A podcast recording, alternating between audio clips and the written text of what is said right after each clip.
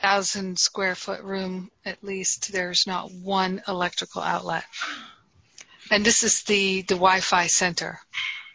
I, I don't understand why you would have the work center be where the children are playing games and why there's no electrical outlets, but I'm sure there's a divine plan to it.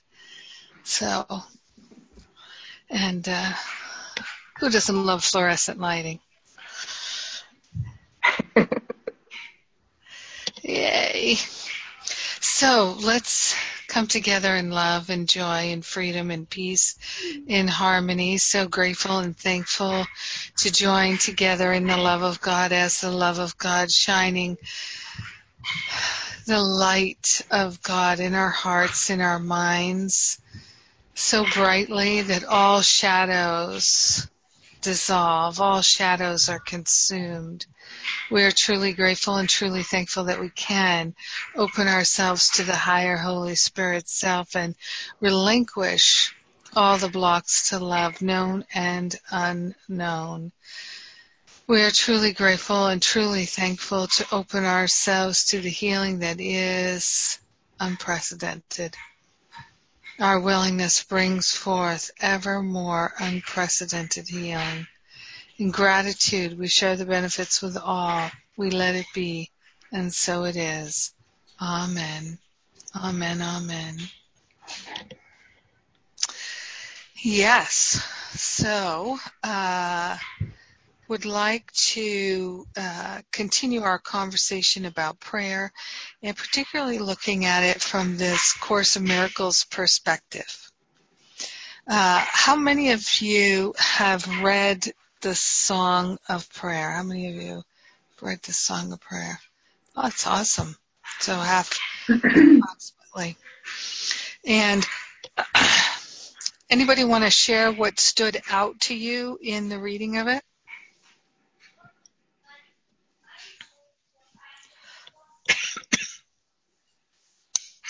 Anand, then Carla. Yeah. Can, can you hear me, by the way, everybody? Okay. Good. I hear you. Yeah. Good. Um, yeah, I, the main thing that stuck out to me was... You know, uh, I'll just say, Anand, that you are a little weaker sounding than normal, and a little, there's a little bit of a vibrato or something happening there. Is is it better now? Yes, it is. Okay, I have this uh, microphone here, so... Um. Ah. um. Yeah, so uh, the Song of it's Prayer... It's breaking up again. Sorry. Okay. You know... Can you just hold it up like you were a moment ago? Yeah, let's try this. Is oh, that better? Oh, that's so good. Yes, okay, way all right. better. All right, well, let me uh, keep this here then. Um, yeah, so in the Song of Prayer, um, the main thing um, that I got from it that stuck in my mind, I feel like I need to read it again, um, was that we're really... not asking for anything from God in prayer. We're just um, sharing our gratitude with God. That was something that's kind of stuck out with me. It's not really so much about asking for things as much as it is about uh, gratitude. So that's what I remember. Mm-hmm. Like, read it again. Mm-hmm. There's a lot Great. more than that. Yeah. Yeah. No, and that that's uh, a, a very powerful foundational part of the Song of Prayer. Carla? Thank you, Anand.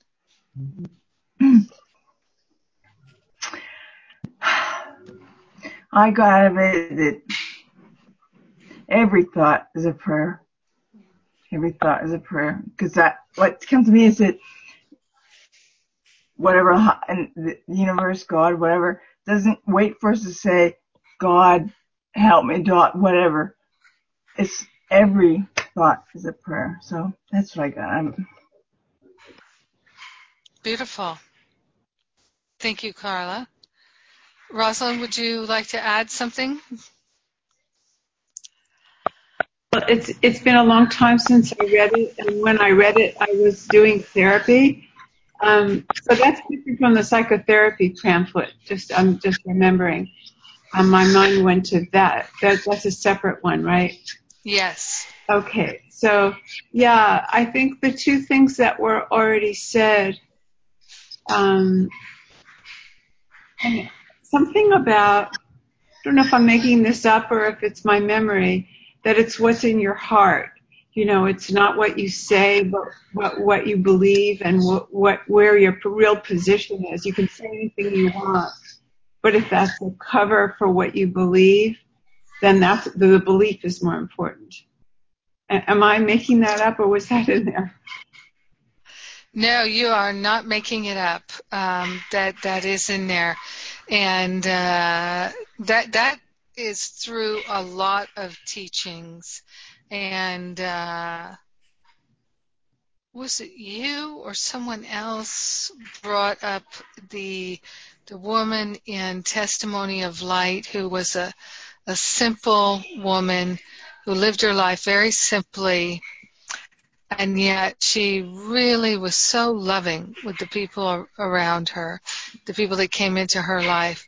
And in Testimony of Light, when Frances, as I recall, encounters her on the other side, she was so impressed and moved by her, because, and, and she went into judgment and did a comparison against herself.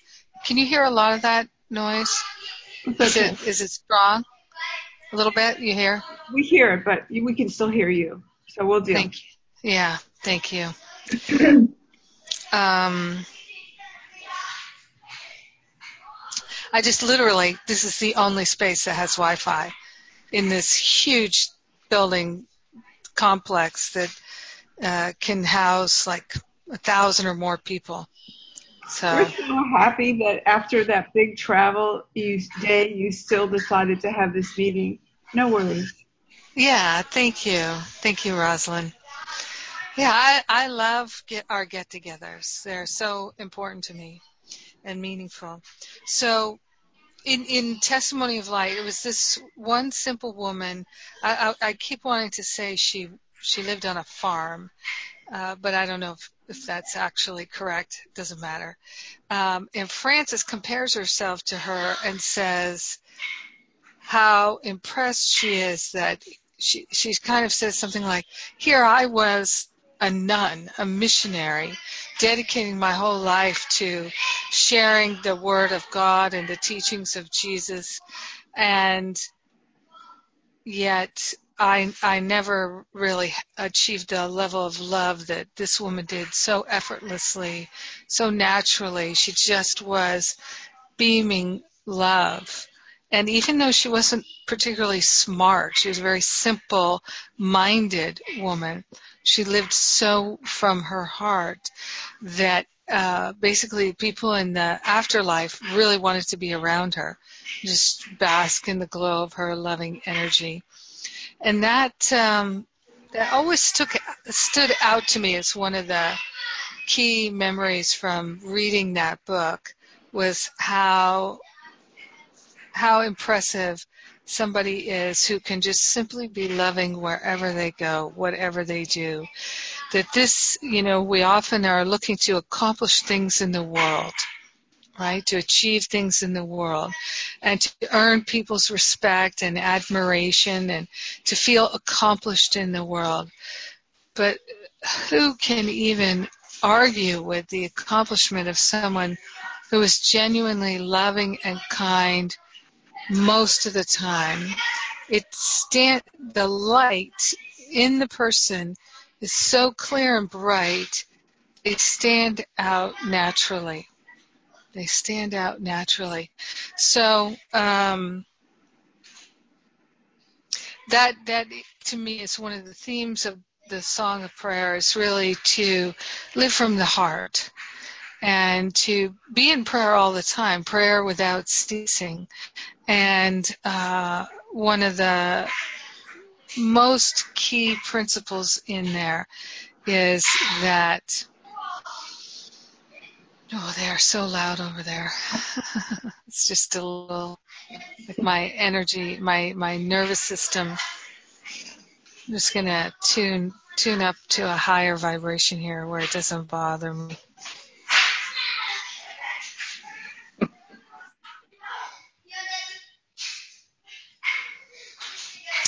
So it talks about uh, laying your prayer on the altar. And like Anand was saying, making it a prayer of gratitude, that you are praying to release all the attachments and to gratefully, as a gift to God, place the craving, the needing, the wanting, the attachment to whatever, to place that on the altar as a gift to God. So it's a very different, in many ways, it's a very different aspect of prayer. And it's one that I hope, as I teach prayer, or as I intend as I teach prayer, to unfold into what I share about prayer. Because that, to me, is the gift that we're giving in our prayer, is our willingness to see the truth, to be the truth, to share the truth, and to give up all the attachments. And so it also talks about the answer prayer, and how to recognize the answer prayer. And to me, this is a very important component of a powerful, prayerful life, is understanding what the answered prayer can be. And uh, Jesus talks about it being an echo in the mind, an echo in the mind. And so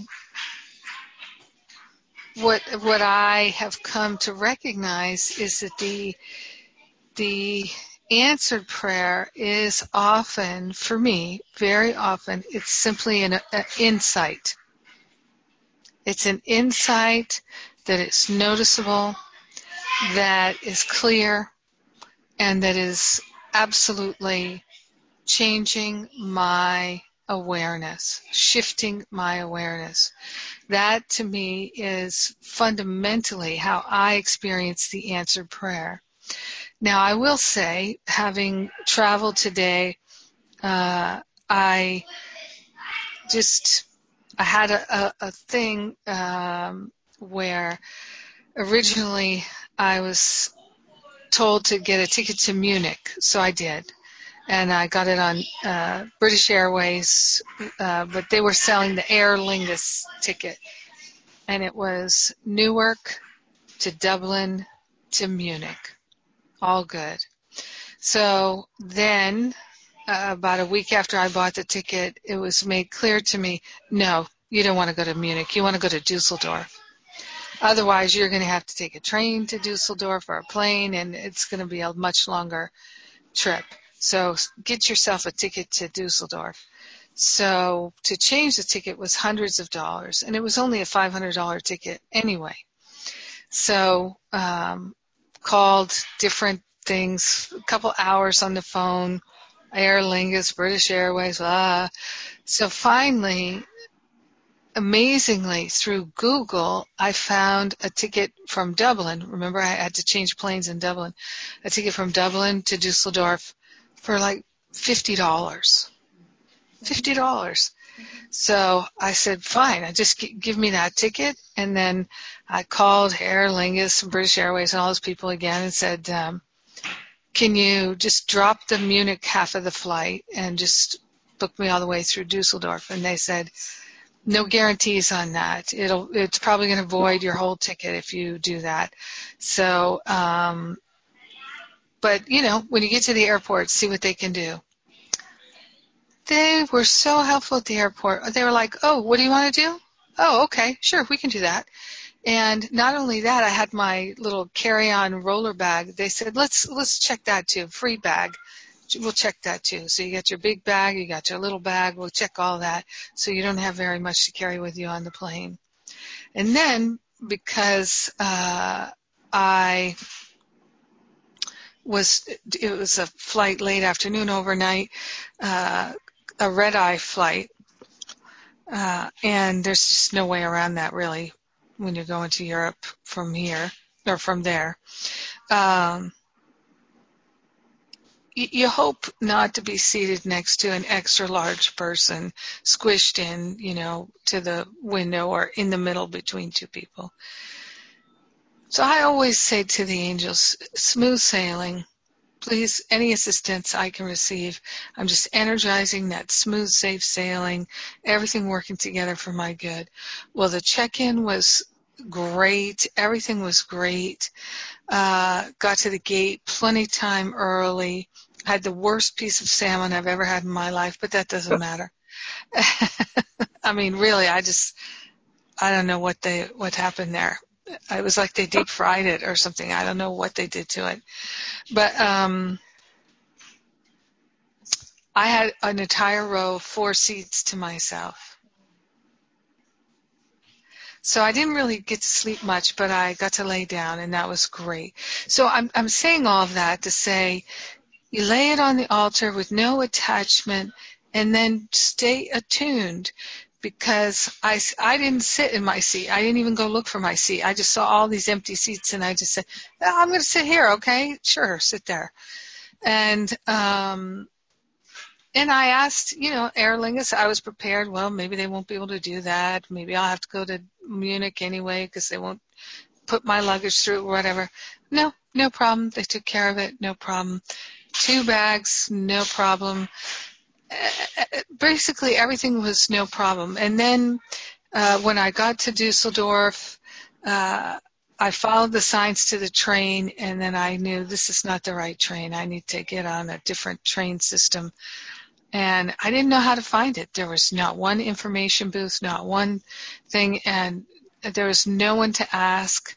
And um, so I just kept saying to the angels, to Spirit, just show me, guide me the way. And they did. They helped me get to the other train station and all that. And so um, it's not about all the words. It's about letting go of what we think we need, what we think we want, what we think will make us happy. It's about really giving it to God. You show me. You teach me every day of my life. Teach me and show me. Teach me and show me. And then to take each moment of each day as a, as a, I don't even want to say learning opportunity anymore because I really am done with learning. Yeah, I'll learn some things on my computer, but um, learning how, meaning, you know, I'll learn how the software works, but I, I'd really rather just remember how life is lived as a spiritual being without any interference from the ego. That's what I'm interested in, just remembering and recognizing, remembering and recognizing. And I find that the more I intend that, the more I experience that. And that is what the Song of Prayer is about. It's about giving up all the attachments to and everything. We, you know, there's so many attachments we can't even comprehend how many attachments there are. But we don't have to count them, and we don't have to take an inventory of them. We really can just keep praying to let them all go and and become excited about the opportunity when another one is revealed. Even if it kicks our butt in the moment, we can still get excited about the opportunity to live with one less attachment. And listening always for that echo. I think that in some ways there's a little bit about that echo in the Song of Prayer, and I don't have my copy in front of me right now, but there is, I think, some confusion about that echo, that the echo, the answered prayer comes as an echo in the mind, it says. The answered prayer comes as an echo in the mind. And what does that actually mean? Well, for me, as I feel it, it's it's an echo of, in some ways, what comes to me so strongly is it's an echo of that original sound, the echo of the original sound. So you may have heard Venerable talking about how things come, thoughts are sounds. Sounds are thoughts. And that this is how things are created. Uh, and if you think of in the beginning of the Old Testament, it says, in the beginning was the Word. And the Word was God. Right? And what does the Word do? Anybody remember what it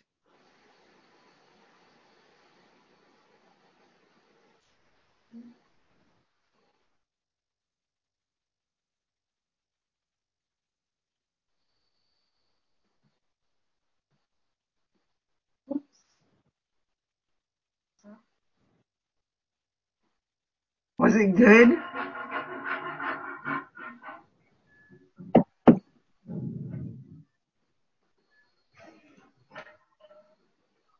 Can you guys hear her? I think she froze. Yeah. Yeah, she froze. Can't hear you. Mm-mm.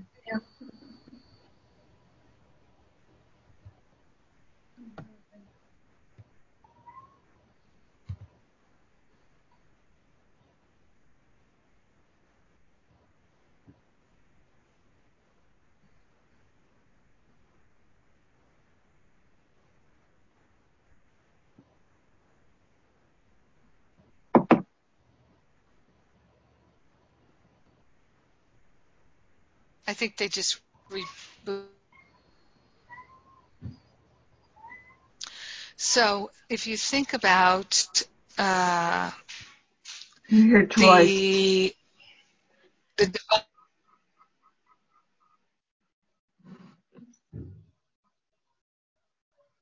Oh, she froze again.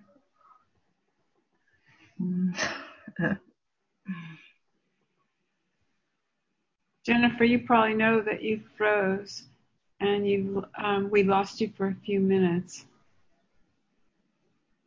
You're frozen again. I'm sure you see that.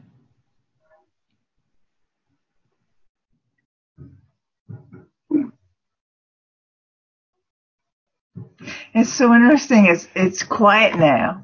Now we have the issues. It's so amazing.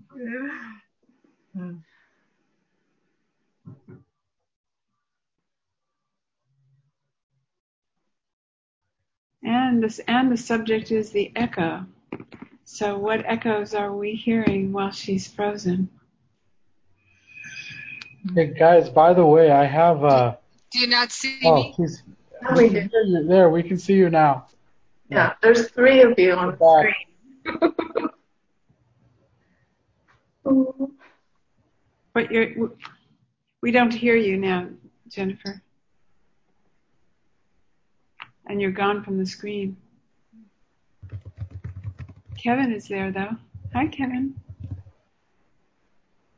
We're having a little Hello. computer uh, internet problem. Uh, Jennifer is. Yeah. Hmm.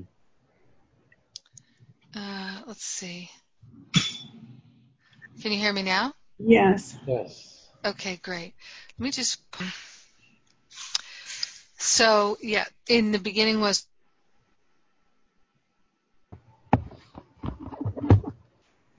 Right, so in that creation story, it talks about this there being this void, if you will, and that God brings forth this thought, this word that brings the world, the earth, and life upon it into creation, into being. And uh, I'm a evolution, whatever. But I know, I, I really believe that the word, the world was created by the Creator as an illusion uh, for us to experience.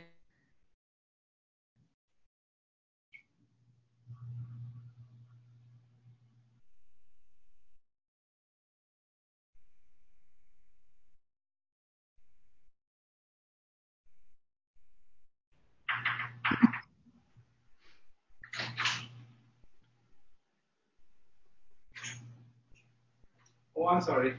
Can I respect the mic? No.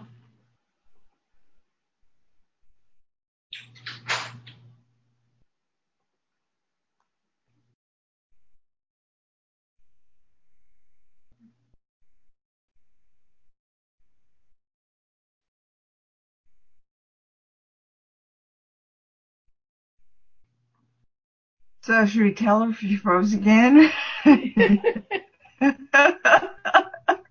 Maybe she can write, but she doesn't say, you know, let's write it in. Yeah, I um, I had uh, texted her on the chat the first time, so I would imagine that she doesn't know, but uh, I, I can, we can send another I am. No, she has another. She's there again. Oh. We're with you.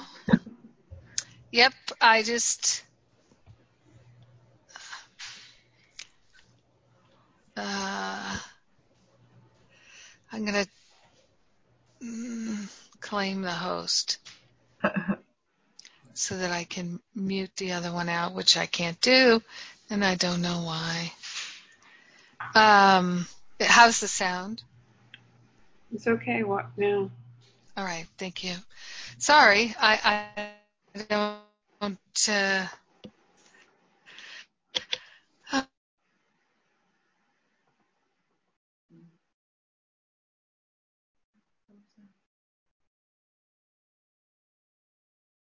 booting the system or something. Anyway, so this idea that God doesn't know anything about this world doesn't make any sense to me.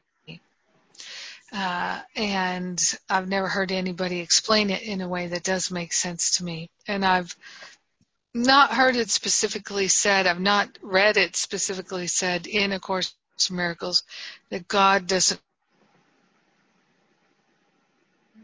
because what we read in A Course in Miracles all the time is that God knows everything. God is omniscient, fundamental qualities of God. So,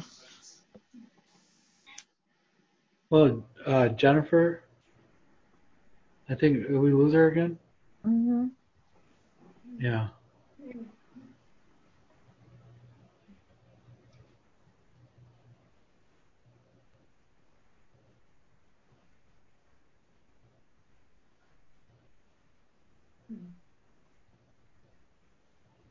Maybe her bandwidth isn't enough for both the video and the audio. hmm.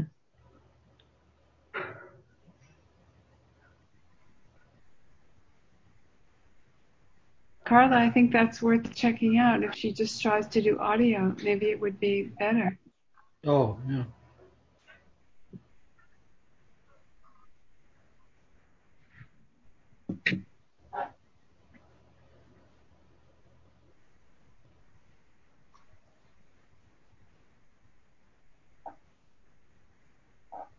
She's muted. Ah. Trying to blame the host again. There, you're back now. We lost you there for a long time. Yeah. Carla had a great idea. Maybe um, if you try just audio and instead of video, maybe you don't have the bandwidth for both.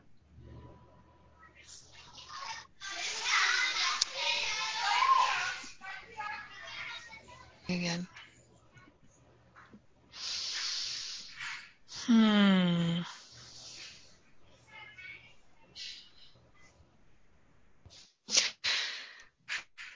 So God is omniscient. God knows what's in our heart. And this is one of the key teachings of Jesus is he asked his disciples, whose prayer is more powerful? The Pharisee, which, you know, is part of the temple ecclesiastically, the Pharisee who's praying in the temple for all to see, or the the tax collector who's praying in secret, whose prayer is more powerful? And his disciples said, well, the Pharisee, of course, because Pharisee is, you know, like a rabbi, uh, one someone who's been trained to do this and who's so knowledgeable and praying in the temple. And Jesus, I imagine him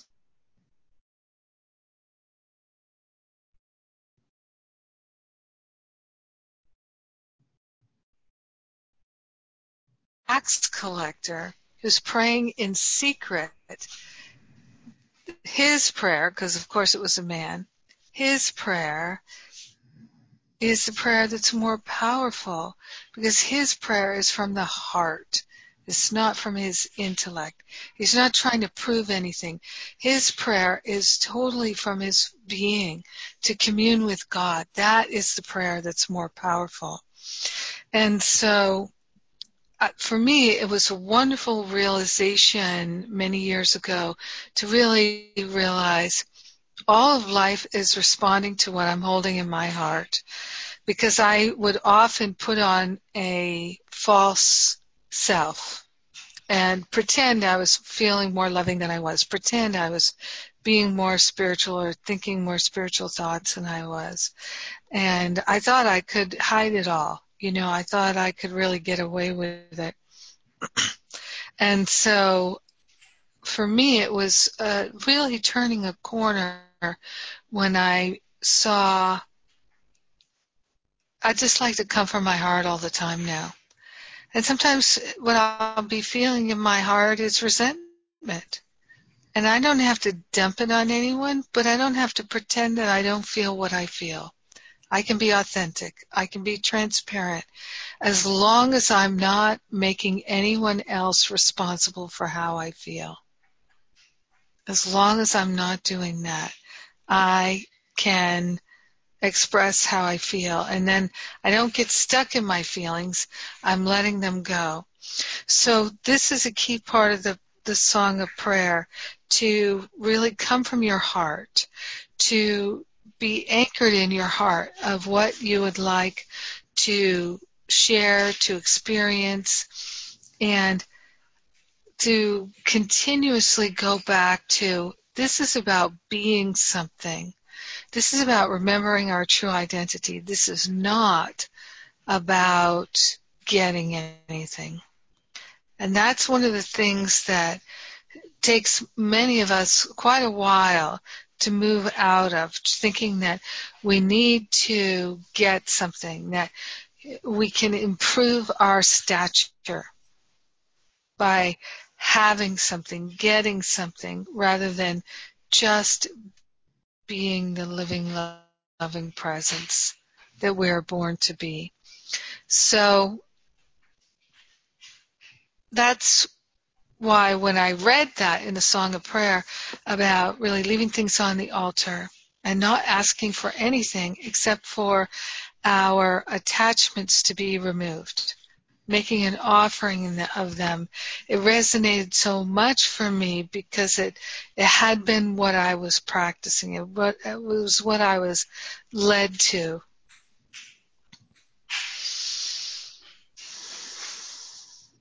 So to me, it's important that as we go down this road as prayer practitioners, that we're learning to pray in the ways that Joel Goldsmith and um, Phineas Quimby and Jesus and others are praying, where it's, yes, we're mindful of our thoughts and our words, but the main thing is we are really praying from the heart. That prayer from the heart is so full. I feel like there's some other things that people would like to share or bring up. Actually, Jennifer, you may be reading my mind right now. I was being quiet because I okay.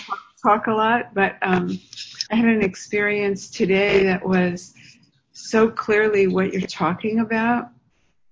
Uh, We we were in Miami Beach because we had to leave Marco Island because my daughter has asthma and um, she was visiting with my grandson, and we have uh, fires uh, nearby. They're not oh. threatening our house, but the air quality uh, was not mm. acceptable. She would have been in the hospital within an hour. So we left wow. to go to Miami Beach with no reservations, and Anyway, uh, we were in the least expensive hotel that we could find, and uh, we settled in there. And um, though I may seem bold with my feelings and my talk, physically I'm not an adventurous person. Um, I didn't ride a bicycle till I was eighteen and so on. Mm-hmm. So my daughter came up with this idea that um, maybe we could take uh, a Segway tour. All be on Segways, and um, oh. and uh, since my brain surgery, my balance isn't that great, so I would tend to be afraid of that kind of thing anyway, and say no. I, I just soon um, my attachment in, at that moment was to my fear, to my reluctance to do phys- new physical things, um, to my beliefs that I'm not, not that good at it, uh, whatever that whole story would be. Um, mm. I noticed the fear, and I said, I don't know, but the next thing I did was to put it on the altar. And she had, there was some time to decide. The man said he'd bring two, one for my daughter and one for my grandson, and then two more in case we decided to come. So I put it on the altar, and I didn't think about it again. I just said, show me. It wasn't a fancy prayer. It was just, uh, I could see that I don't want to do it because of beliefs and reluctance. But if you want me to do this, you know, it wasn't even that many words. It was just show me. And so forgot about it. And then um, morning came, and we were told to leave our hotel because we were just doing it day by day, and they were full. So it wasn't anything personal, but we had to leave. So we were not in a time where a lot of thoughts could happen because we had to pack up, and it was either yes or no. And it was very clear. My mind said no because of fears and beliefs about myself, and my heart said yes. And I think that's what you might be teaching about the echo, because I heard the yes in my heart, but it, I, you know, the words are mind, but Um, so I said yes, thinking I'm crazy. This is really out of my comfort zone, um, and had one of the best days of my life. Um, it was just amazing, mm. so much. So um, it was pretty much life-changing for me. So, and the guy was kind, mm. and the guy was, you know, he could read on my face that I was terrified.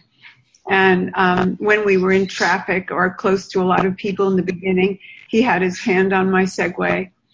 Um, and then he let go. He knew just when to let go. And my grandson took over and went went right behind the man when that was his preference, but he waited um, so he could be the leader of our little tribe, which made him feel good. And I was as comfortable. I mean, it was a life-changing story. Um, so... I just wanted to share that. Yes. And and do you notice, Rosalind, can you recall a shift in your awareness or your desire or your heart before that experience that preceded it? Before which experience? Before saying yes, or before going on there, on the on the before saying yes? Yeah, even before saying yes. Well, actually, um, the life, the, the the experience I had had to do with our last session when I asked that question about the people. What was there? Was there something taking me down a negative path when I joined the people uh, who were so kind and and viewing Melissa's passing as a tragedy? And at the end of Uh, our our class, you talked about the difference between feelings and emotions. And I said to myself, bingo, that's it. Mm. I had a feeling I'm okay with crying, but when I join the story of the tragedy and whatever people are imagining it would be for them, bingo, that's where the trouble is. So since then, I've been differentiating very, very clearly what's the feeling, and then I stop there. So the feeling was fear. I didn't develop a story about the Segway. I just said the feeling is fear, and I will put that on the altar, but I'm not going to make a story over it. Just show me yes or no on the Segway. Does that make sense? It does. It really does. Because I, if we, I had started the stories about why I can't do the Segway, there would be almost no chance of God getting through to say yes on the Segway.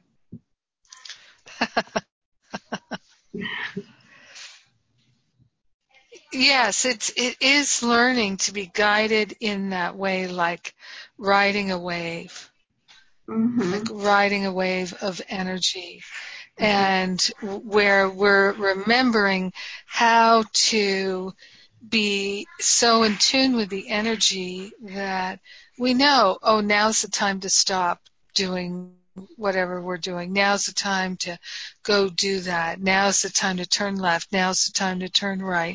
Now's the time to make that call. Now's the time. And it's it's re- it is a mind training. It is retraining ourselves to recognize the echo, the still small voice. And uh, I, I think the part part of what I got cut off was saying that it's the echo of our, our, our Creator. It's the echo of creation. It's the echo of our divinity that we're hearing and responding to. And to me, it's so helpful when we think about prayer to think about what Hugh Len said in Zero Limits, where he said, when you are in that uh, zero-mindedness, then you have no attachments. You really are free in your mind. And so you are going to pick up the divine guidance and inspiration and follow it where it takes you, and you don't even need any intention at all. Mm-hmm.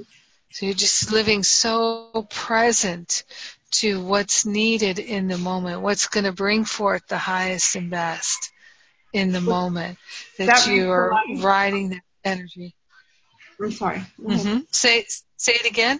Well, that makes a lot of sense why I would feel it in my heart. It felt like my mind was saying no because of fear, but the yes was from my heart, even though I could still feel the fear.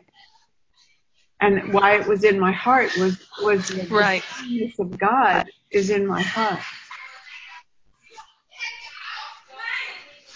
Yes. Right. That's where we plug in. Mm-hmm. Oh, my. We're just moving through the room here.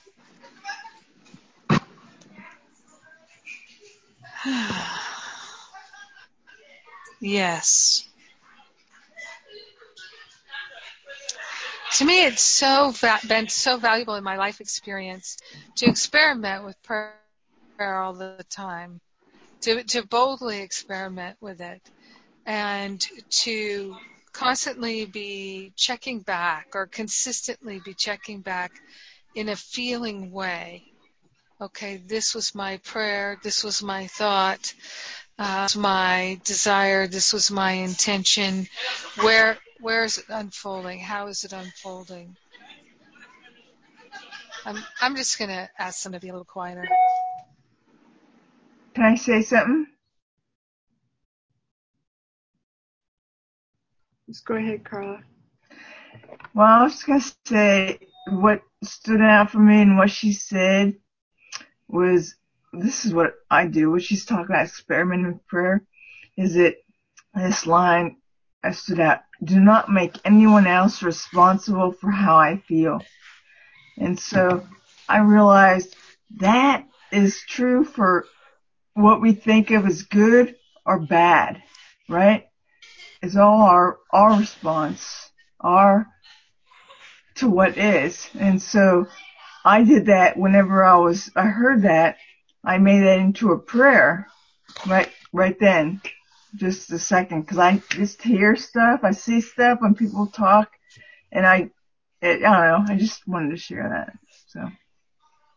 Not really good to me. And anyhow, she, something, she's gone or something. I don't know where she is. No, I'm I'm back. I was just listening to you. Oh.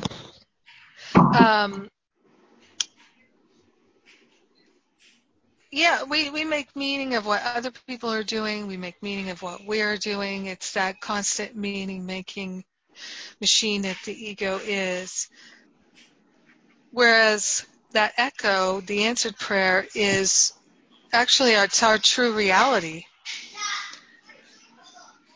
And I think one of the ways that we can recognize that is it's not an opinion, it's not a judgment.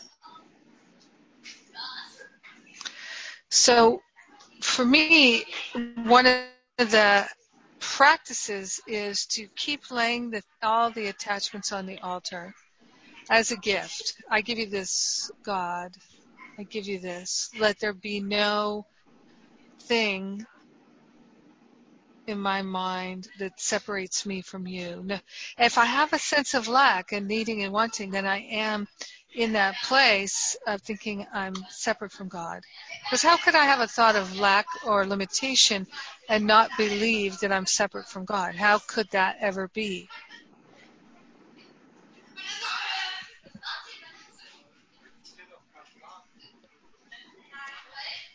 Right?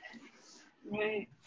I feel that's so important for us to understand, is that we, when we know our God self, there cannot coexist a thought of lack or limitation. Those thoughts only come when we're identified with the ego. So we don't have to figure out how to get rid of those thoughts or where they came from. We really just have to shift back into our right mind and make it clear, I'm not interested in thinking with that ego thought system anymore. It's no part of me. It's nothing I, I want anymore. I'm done with it.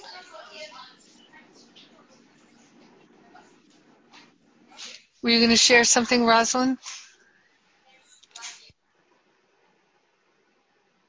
No, I'm good. All right. Hmm. Was that was that what you were what you were saying about the echo when in my example? Yeah. Yes. Yes, that it's you know it, this is where words are so challenging, because we think of an echo as being a sound, but many of us don't hear God. It's not how we perceive it. We feel it. We sense it. Many people see images. They're they're clairvoyant. Many people just get the thought. Not that many people hear a distinct voice.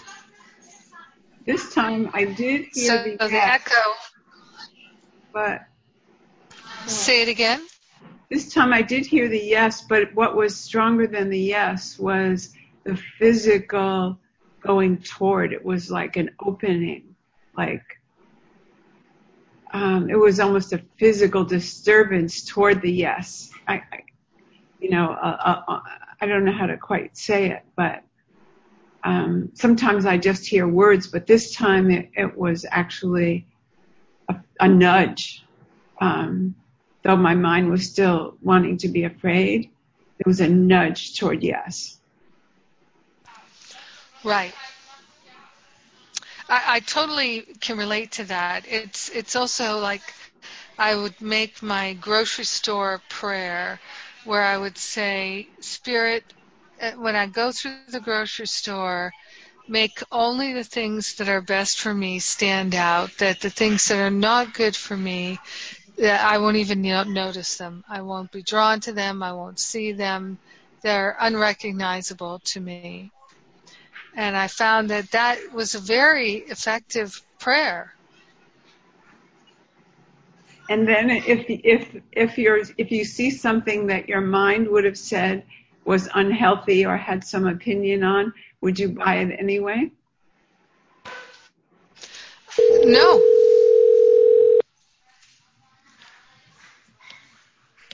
Well, that's interesting. You hear that? Mm-hmm. What if Spirit wanted you to eat something that you didn't think you should be eating? Oh, the heck with Spirit. Just kidding. Um, let me feel that, because um, I, I can't give you a ready answer because I don't remember. I have to feel into that. So give me a moment.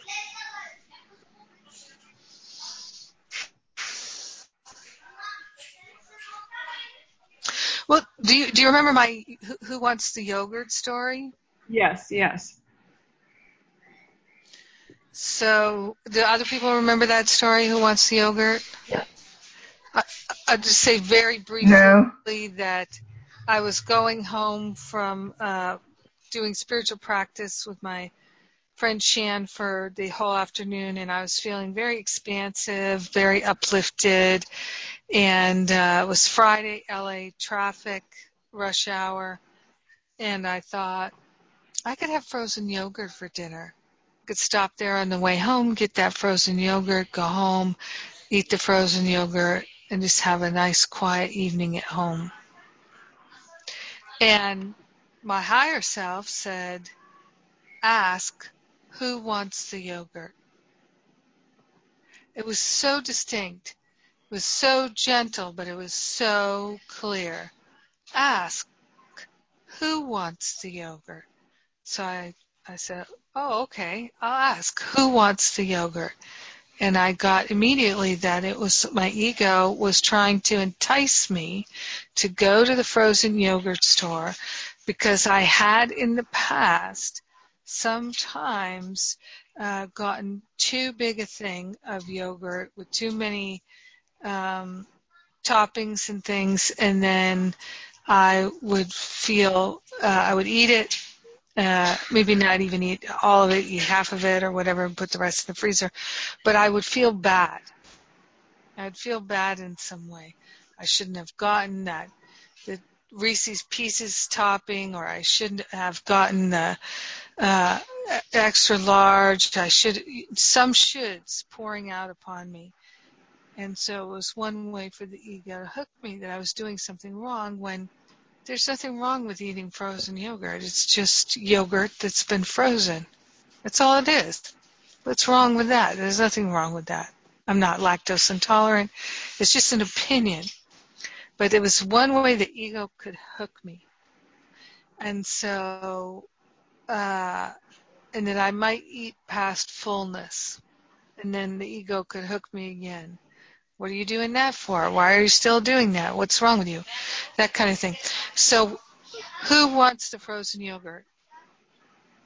The ego does. Why? To trap me into feeling bad about myself because I've raised my vibration so high. The ego wants to find a way to bring it back down right now. Can't stand it. So I I knew to ask, well, what is it that would be best for my body? And I got a clear chicken and veg- vegetables message. And I already had those things at home, so I didn't have to stop. And that's what I did. I went home and I cooked that up, and it was so delicious to me. Nothing fancy, very plain. But that to me was the, the proof was in that. that eating of it, that it tasted so delicious to me. And I knew as I was eating it, there's no way that frozen yogurt would have tasted better to me. No way. So um, that's an example of how the guidance was different than what I could have said I wanted.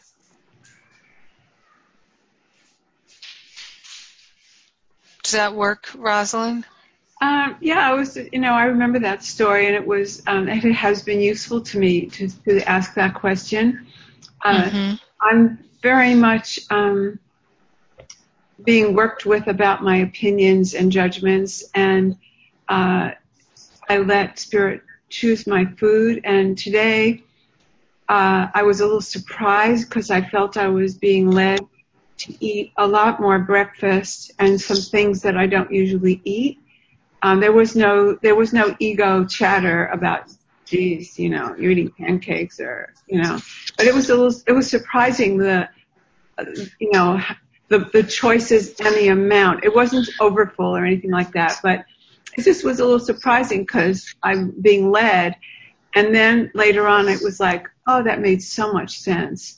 You know, because lunch was delayed. I didn't know it was going to be delayed. The normal amount of food would have been, I would have been starving and all the things I don't enjoy being starving. So Spirit took care of it. And I got to eat some things I don't usually eat, which was fun. So um, when you said, don't uh, have me only see what's good for me, it made me think, um, you know, of, of asking you that question.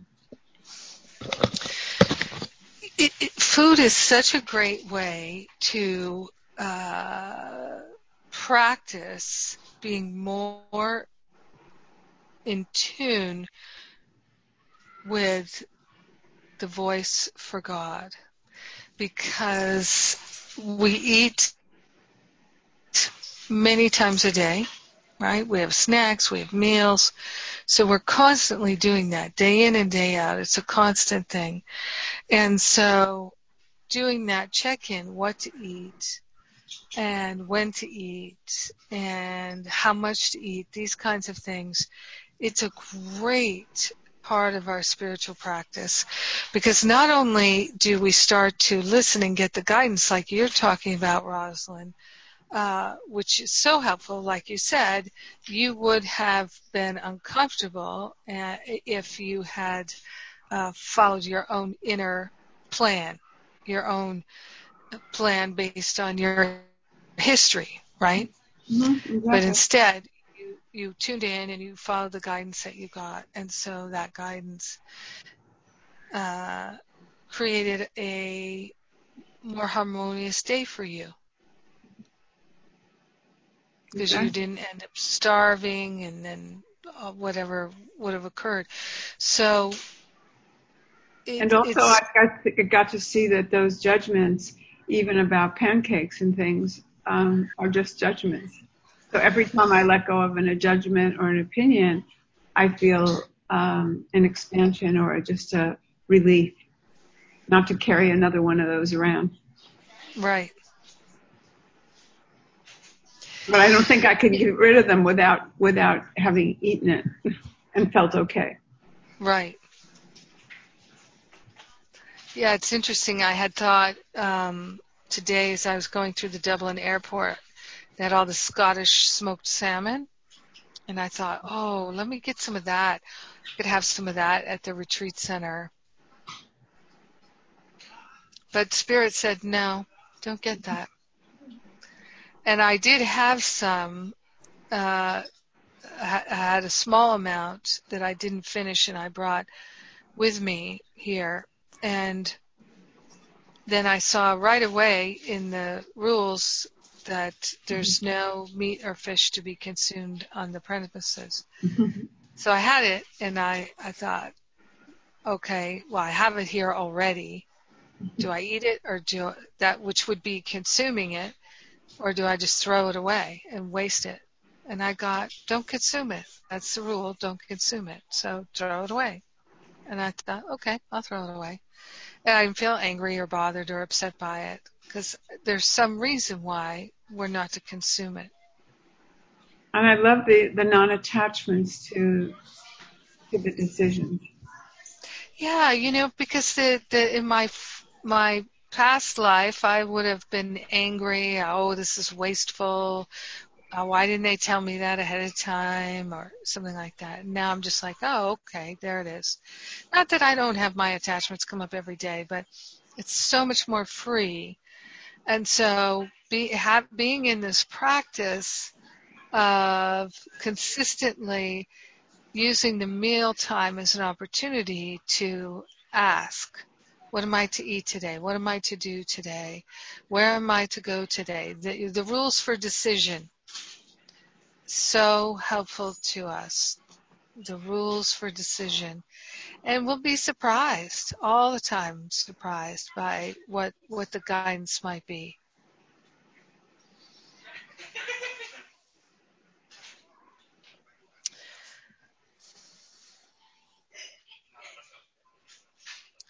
There's so much activity in this room. I can't believe it. So many people moving through this room, doing so many things.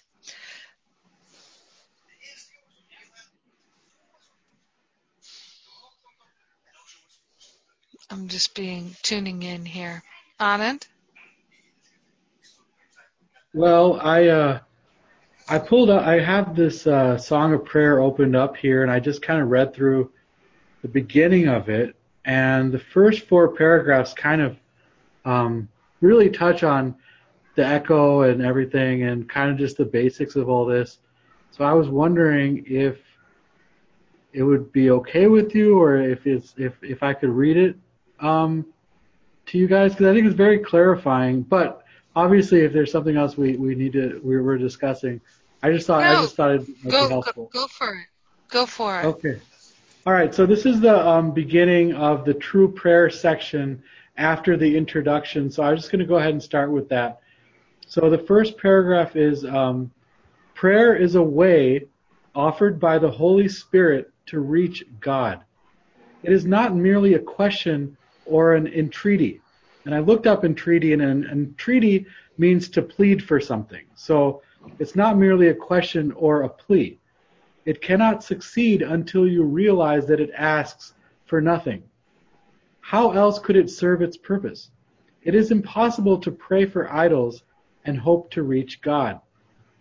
True prayer must avoid the pitfall of asking to entreat. Ask rather to receive what is already given, to accept what is already there. You have been told to ask the Holy Spirit for the answer to any specific problem, and that you will receive a specific answer if such is your need. You have also been told that there is only one problem and one answer. In prayer, this is not contradictory. There are decisions to make here, and they must be made whether they be illusions or not. You cannot be asked to accept answers which are beyond the level of need that you can recognize. Therefore, it is not the form of the question that matters, nor how it is asked. The form of the answer, if given by God, will suit your need as you see it. This is merely an echo of the reply of his voice. The real sound is always a song of thanksgiving and of love. You cannot then ask for the echo. It is the song that is the gift. Along with it comes the overtones, the harmonics, and the echoes. But these are secondary. In true prayer, you hear only the song. All the rest is merely added. You have sought first the kingdom of heaven, and all else has indeed been given you. Now this is the last paragraph that I was going to, or the last two paragraphs I was going to read. Um, the secret of true prayer is to forget the things you think you need. To ask for the specific is much the same as to look on sin and then forgive it.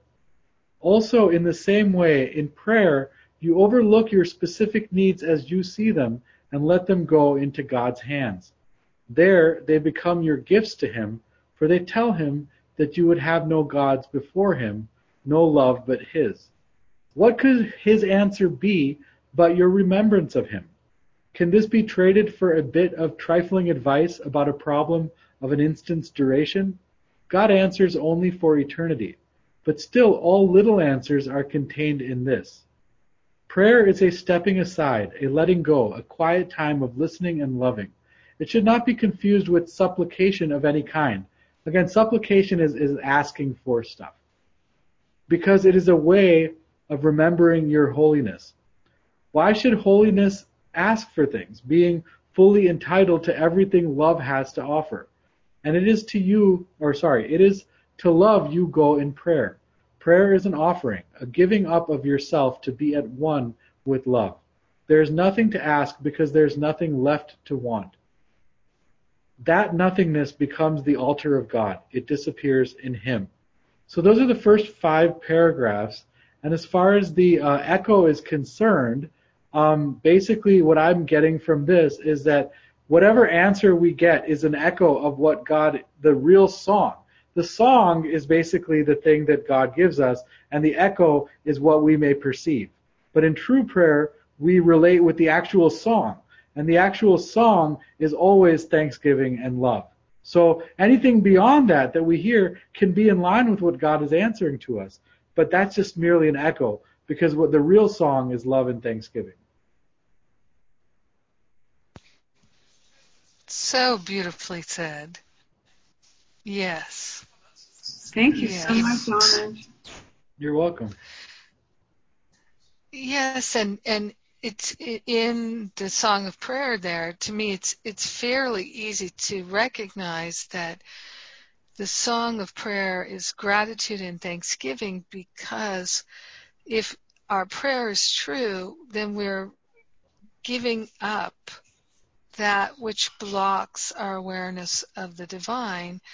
So the whole universe is grateful and singing a song of prayer, because we are choosing to come into our right mind and give up thinking that there's lack and limitation. Yeah, absolutely. So the song, yeah, the song of gratitude is one of having. Yes. Because every time we're asking for anything and identifying right. with the ego while we're asking for something, we're kind of saying we don't already have it.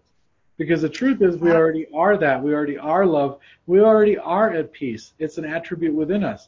So really, we're just asking for what we what we already are. We're kind of just asking ourselves to be who we are, because we've forgotten. Well, yes, and as I was teaching the other night, when we seek the kingdom first, everything is added unto us. Because when we seek the kingdom first, we're letting go of the blocks to love on the altar, the false idols. And when we clear all of that, when we allow it to be cleared out, I think is a better way to say it, when we allow it to be cleared out, then we're in that zero state where if we'd like to manifest a car, we can manifest a car. If we'd like to manifest uh, a fun time at Disney World, we can manifest a fun time at Disney World. If we would like to manifest uh, harmonious relationship, we can manifest harmonious relationship. When we give up the blocks to love, we're supposed to be able to manifest what we would like, as long, long as we have no attachments and we're not trying to fill a perceived void. There's no reason why we can't have what we'd like. But when our prayers are to fill what we feel is a void or to fix a problem, then we're actually energizing something negative. So that's the, the beauty of this teaching on prayer, is to recognize we already have. It's already been given.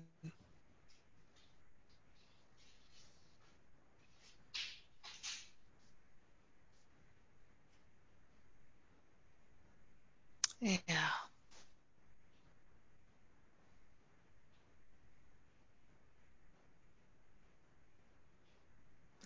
Anybody else like to share anything on this topic?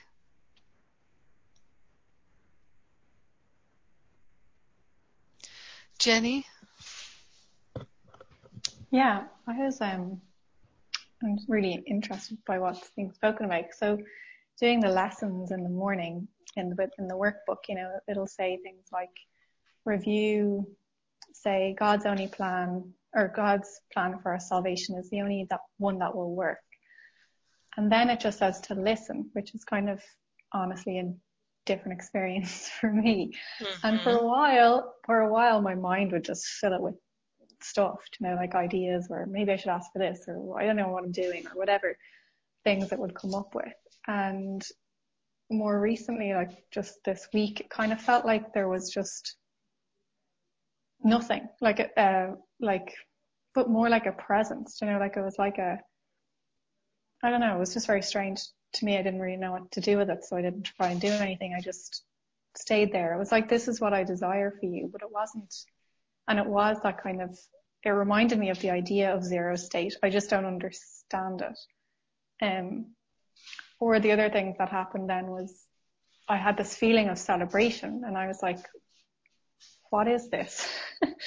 And the reply I got was, we're celebrating you. And I said, well, why? And it was said, because you're listening. And that was Aww. really interesting, because I was like, yeah. It's not like something I would say to myself. You know, I wouldn't celebrate me listening. It just wouldn't be, it just wouldn't have been my, my own, or the ego voice, you know? So mm. they've been some really interesting experiences of, like, is that prayer? I, I guess it's prayer. Well, as I was sharing in the Monday class, our our thoughts, in a sense, really can all be thought of as prayer. Hmm. So what what distinct what's the difference between um, a, a, this to me is extremely important for us to understand. So there's one aspect, which is whenever we're energizing a thought, we believe it, we're pouring our energy into it, uh, we're calling it into manifestation and being, whether it's uh, angry, uh, upset thoughts, or uh, prayerful thoughts of healing and harmony. We're the power, in part, comes from our belief and pouring that belief into it. And I've, I've learned to experience many turnaround situations where I see, oh, I've been believing this about that. I'm going to change that right now. I'm going to start believing this new thought instead. And it, it's amazing how it turns things around so quickly. So, especially when we go from thinking a false thought to a true thought, a limited thought to an expansive thought. So it's always worth experimenting with that and really getting that into our, our bones in this sense. Um, so, if we're walking down the street and we're thinking about what to make for dinner, it may not feel very prayerful, because in that moment we're, in a sense, analyzing uh, the facts of what's in our refrigerator, where we would have to go if we're going to get need new supplies, uh, how what we feel like eating, what others in our household feel like eating. So that's kind of a laundry list thinking.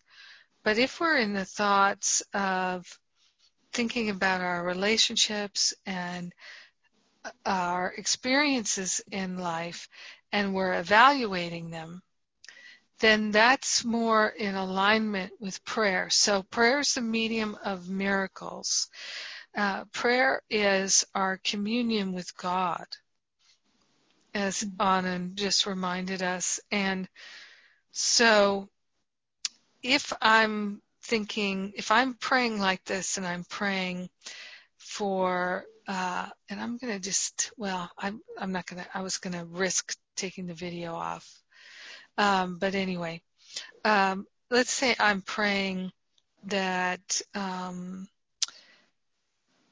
oh, please, please, please help me to have a good trip. Oh, please help me to have a good trip. Please let the ticket thing be worked out with ease and grace. Oh, please help me.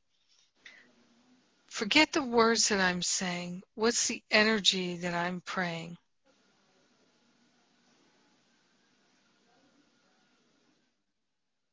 Needing or wanting. Yeah, right? Very clearly. And with needing and wanting is always the sense that I don't have, or I'm powerless, I'm in lack. So in a very real sense, when I'm doing that, I'm praying lack. I'm praying limitation. That's what I'm praying.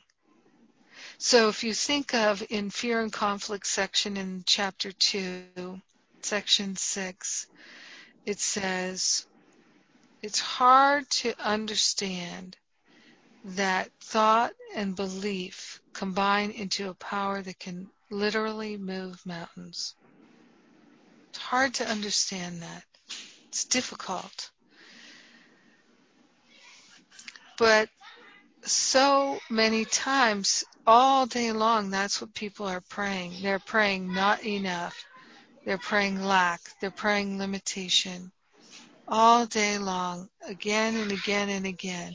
And they think that their experiences are validating their beliefs, but it's not that way at all. Their experiences are representations of their beliefs. Thought always precedes form. That's important to absolutely know. Thought always precedes form. Always. And so that's why I say heal it at the root to have new fruit. So now you can think of, let's say, a time when you're planning to get together with your loved one and you're very excited about it. You're going to have a fun time together. Maybe it's a r- romantic time together, or it's a family reunion time together, or something like that. And you're thinking about it with great anticipation and excitement and looking forward to the joy and the pleasure and, you know, the things you're going to do, the food you're going to eat, the things you'll share with them, the things they'll share with you.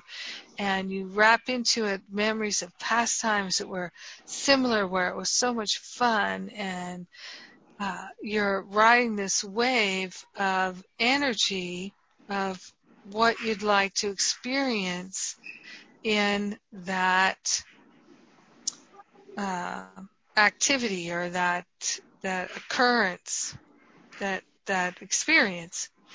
So in that case, all of that thought around it, the the excited anticipation, if if you think of it like a prayer, what are you praying?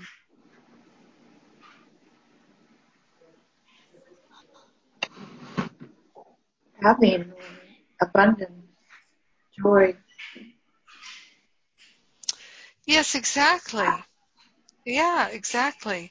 So de- depending on precisely what it is, you might be really pouring all that energy into thinking about sharing love, being love, uh, enjoying things, connecting, uh, having a good time, being creative, being playful, whatever it might be that that event or occurrence would consist of. So when we're energizing things, we, it's a very powerful prayer, even though we're thinking thoughts but not thinking prayers. It's powerful, and it brings things into being. It really does. Now, we can really become clear about the distinction between thinking these thoughts, in a sense, um, calling it into being, and now if you take that same kind of energy I was just describing and feeling, and you add in all kinds of attachments, which is what I used to do all the time. I used to get very excited to be with my family and to go places and do things, but I would build into what I hoped we would do the fear of what I feared would happen. I'd fear that certain things would be discussed. I'd fear that there would be bickering and fighting. I would fear that people wouldn't want to do what I'd like to do. So I was praying that. It's really about being very mindful when our thought and feeling combine. Because when our thought and being uh, feeling combine, what it's representing to us, what it's signaling to us is, if I'm feeling afraid and I'm thinking fearful thoughts, it's a it's an absolutely clear demonstration that I believe those thoughts have power. I, I believe that fear has power, darkness has power, something other than God has power, or I wouldn't be upset. I wouldn't be bothered at all. So that's why I feel it's so important for us to pay attention to that divine alarm clock at the smallest level, because it's our way out of suffering. That when we start to feel that reactive state, is because we're thinking something that can be cleared away, can be laid upon the altar, and we can experience the echo prayer.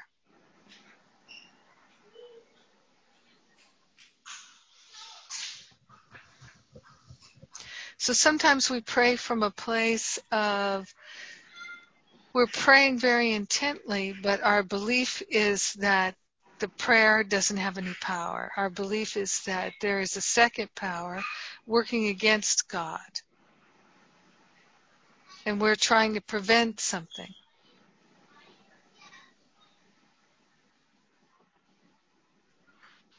How are we doing here?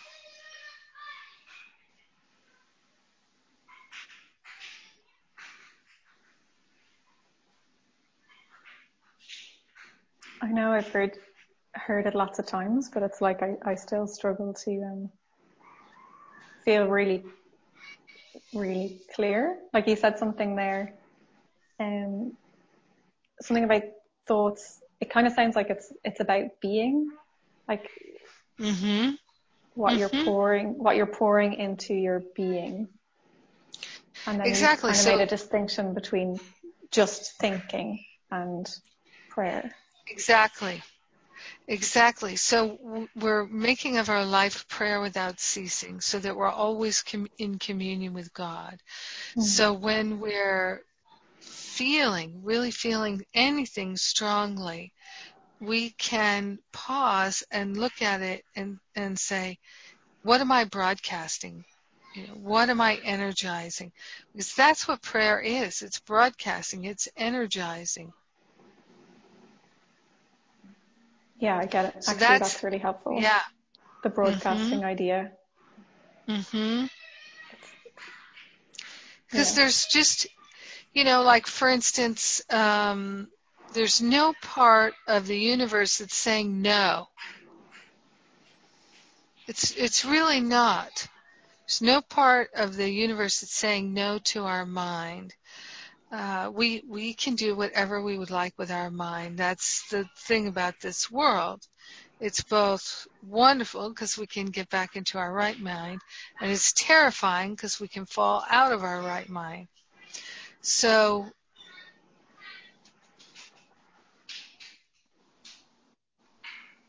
there are no idle thoughts, A Course in Miracles tells us. Every thought has an effect. It's a cause that has an effect. And this is one of the things that uh, Jesus admonishes us, that we're far too careless in entertaining thoughts that are not helpful to us.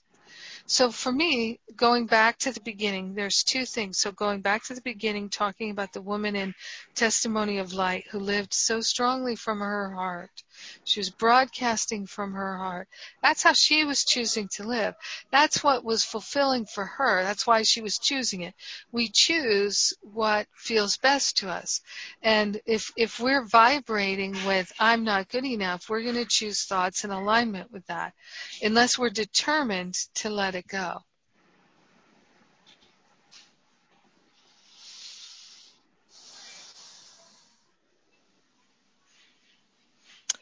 So um, I see we're at time here. I'm going to go a little bit longer because we had so much time lost to the technology stuff. But um, I don't think I've reviewed this in this class. But stop me if I have, if I did this recently. So uh, I was struck many years ago uh, when I read, or actually I heard, I think it was, in Carolyn Mace's, in Carolyn Mace's audio uh, of her book. And I, I just find her audios are far better than her books. I just don't, fit, except for, So, Anatomy of the Spirit. I think that's a, a, a well-written book. I don't think most of her other books are well-written.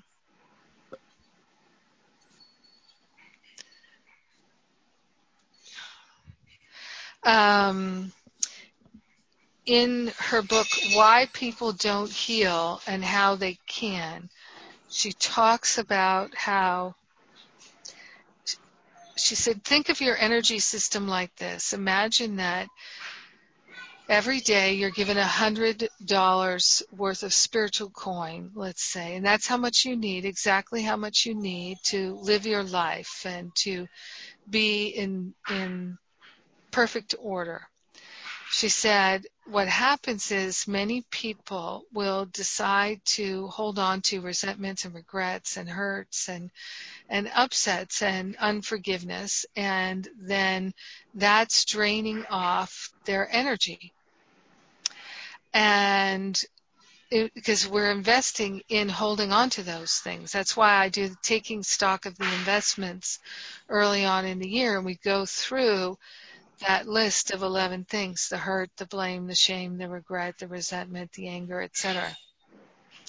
So when we're choosing to invest in those thoughts and those beliefs, then what happens is uh, we don't have that full use of the hundred because we're investing it in these side things.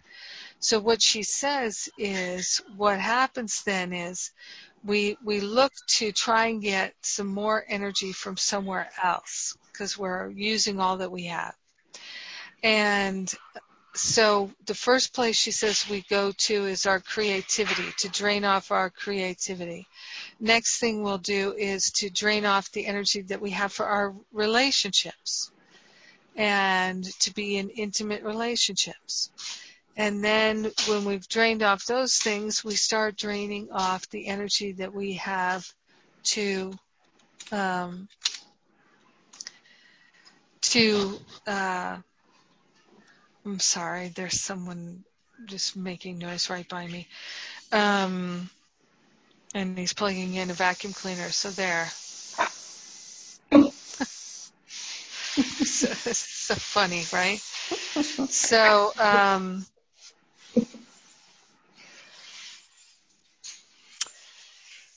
So then we uh, are taking energy from our cellular tissue, and our ability to heal our body is diminished. Oh my God. So this is this is what our experience is. This is what our process is.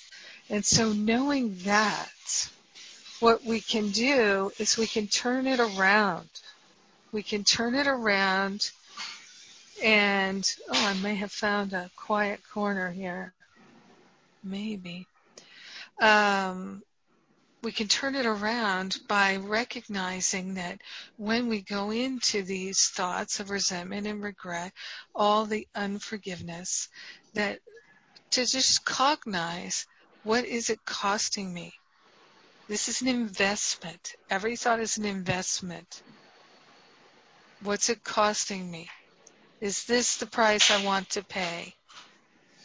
And so this is why A Course in Miracles tells us forgiveness is the way out of all delusion. Forgiveness is the only way out. And it's so clear. And when you read many, many spiritual teachings, you'll see that forgiveness is the way. And it's also, of course, love your neighbor as you would love yourself. So when we're holding on to that unforgiveness, it is literally preventing us from being prosperous and healthy and everything that we'd like to be. So recognizing that, we can go the other way. We can make the higher choice. So for me, it takes great willingness to be able to look at these things and say, oh, you know what? I have the power to change my mind. I am the one that has the power to change my mind. I can choose again. And I don't have to look back and go, oh, what an idiot. I just chose the wrong thing. Like, oh, gosh, I, I, I'm seeing now they chose the better thing off the menu. They chose the...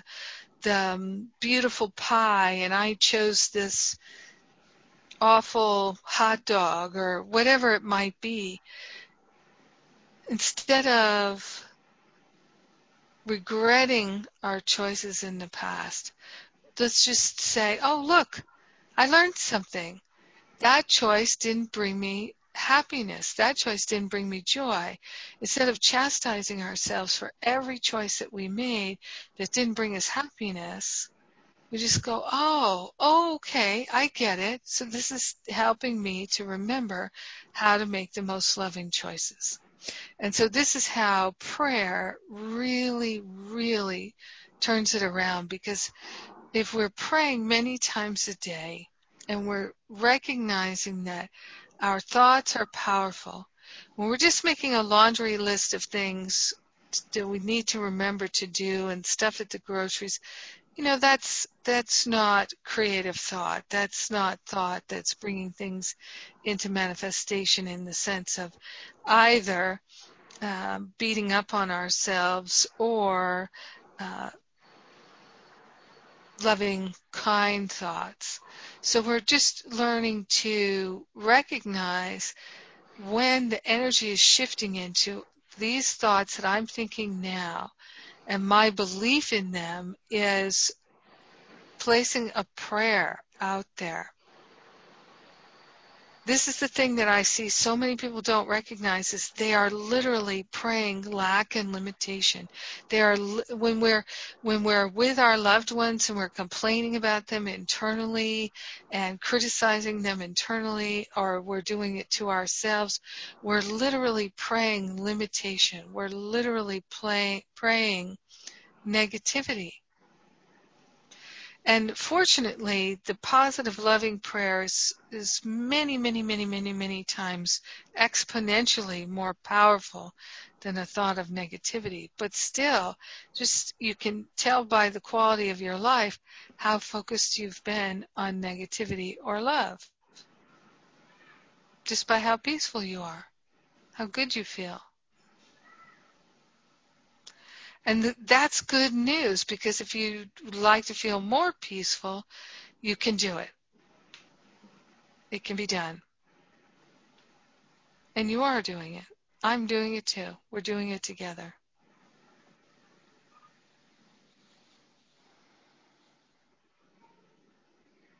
And you know what? That vacuum cleaner guy, he showed me where the plugs are. They're in the floor, under panels in the floor. So now I know. I have a question, Jennifer. Mm-hmm. Yes. About the praying. You said mm-hmm. positive prayer is exponentially, well, and then so positive when thought. You're the two or more that gathered is, oh, okay. So it's, it's, a, it's similar to prayer, right? Not that there's positive and negative prayer. It, um, when you pray together with someone, isn't is it even more powerful? Always. Always. And out loud too, right? And what? Out loud. Well, I, as you know, I like to pray out loud because I feel then the walls are vibrating with it. My cellular structure is vibrating with it. And it's also, it feels to me that there's a stronger energetic shift when I pray out loud. Okay, thank you. Mm-hmm.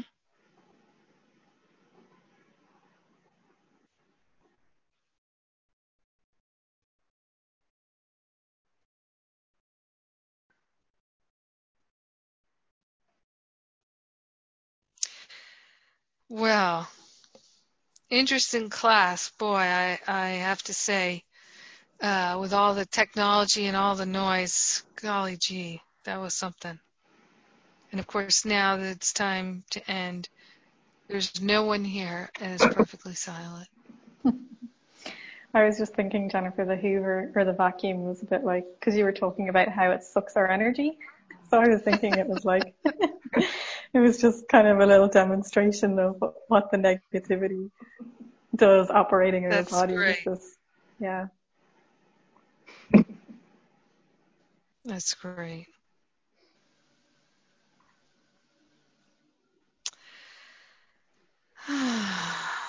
Anybody have anything they'd like to say before we finish?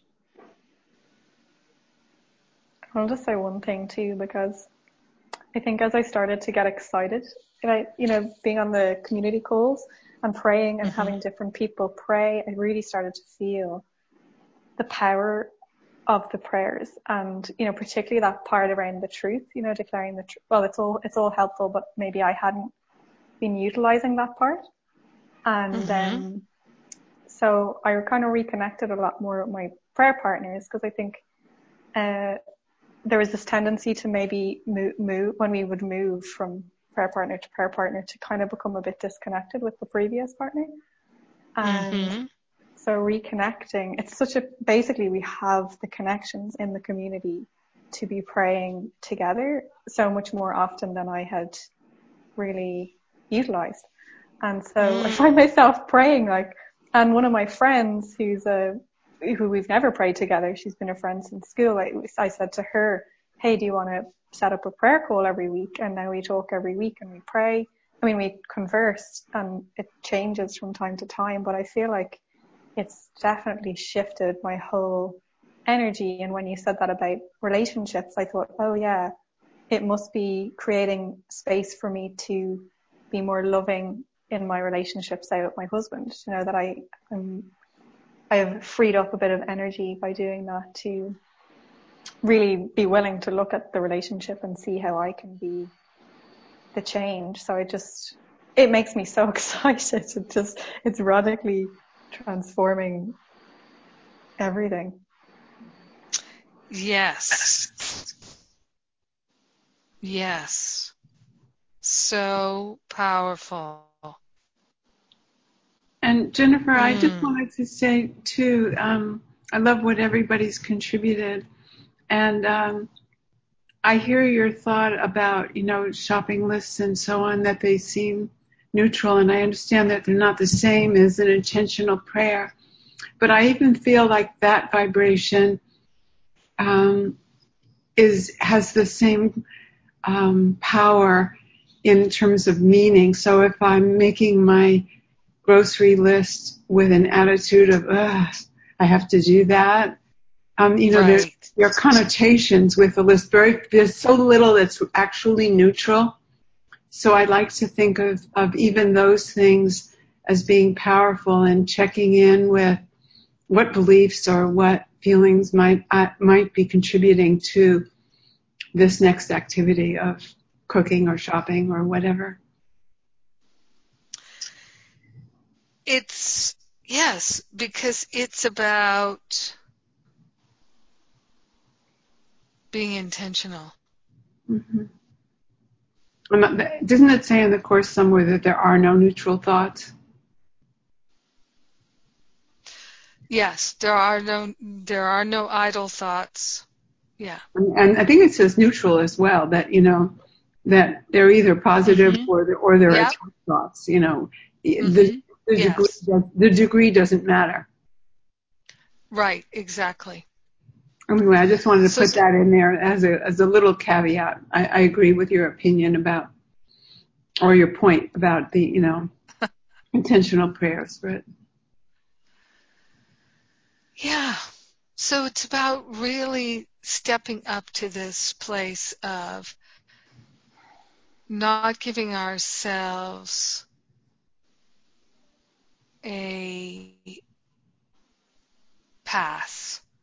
Mm, so, exactly. I used to do that all the time. Mm. Like, you know, I'm going to ruminate on this, and it's, you know, and I would not allow myself to really recognize these thoughts have power. These are not, there's no way to say, hey, God, don't count these thoughts. Mm. I just want to think about it for a while.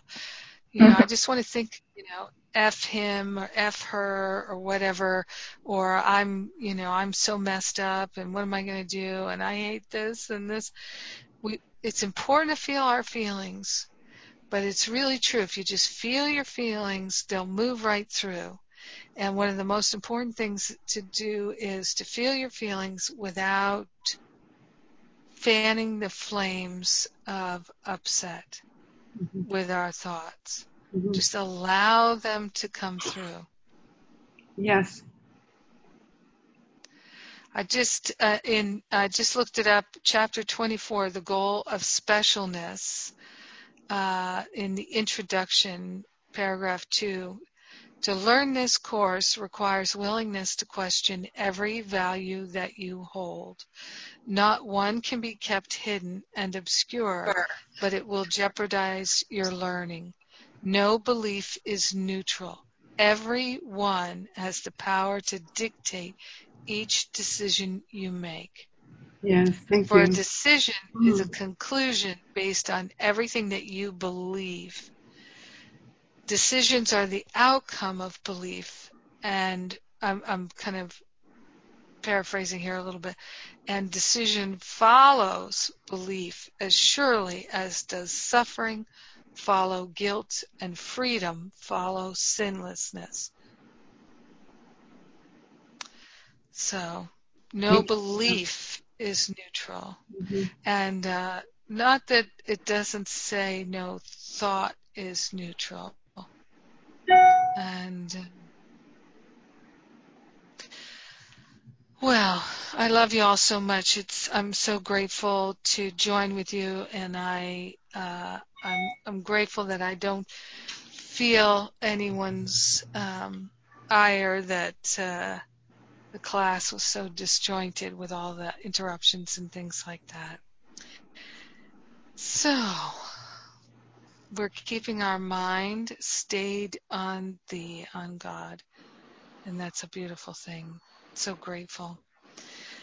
All right. Well, I am going to speak a word of powerful prayer here as we gratefully and thankfully lay everything on the altar. We lay our lives on the altar. We lay our health and our relationships and everything that's important to us, everything that feels challenging to us. We're laying it all on the altar. We're opening ourselves to see and know and feel here clearly the guidance that is ours to follow. We are grateful and thankful to allow ourselves to be led and to be fed by the Spirit. We are grateful and thankful to give up negative prayer in all its manifestations. We are grateful and thankful to keep our heart open so that the love is continuously flowing. We are claiming our healing, mental healing, emotional healing, physical healing. We claim it all. It's ours now, and we give thanks for it. We share the benefits with everyone because we're one with them. In gratitude, we let it be. We know it's done, and so it is. Amen. Amen. Amen. Yes. I love you. Have a great rest of your week. And uh, I can't remember right this second if we have class next week or not. But um, I'll see you soon. Okay. Mwah. Thank you. Bye for now. Thank you. Bye. Bye. Bye.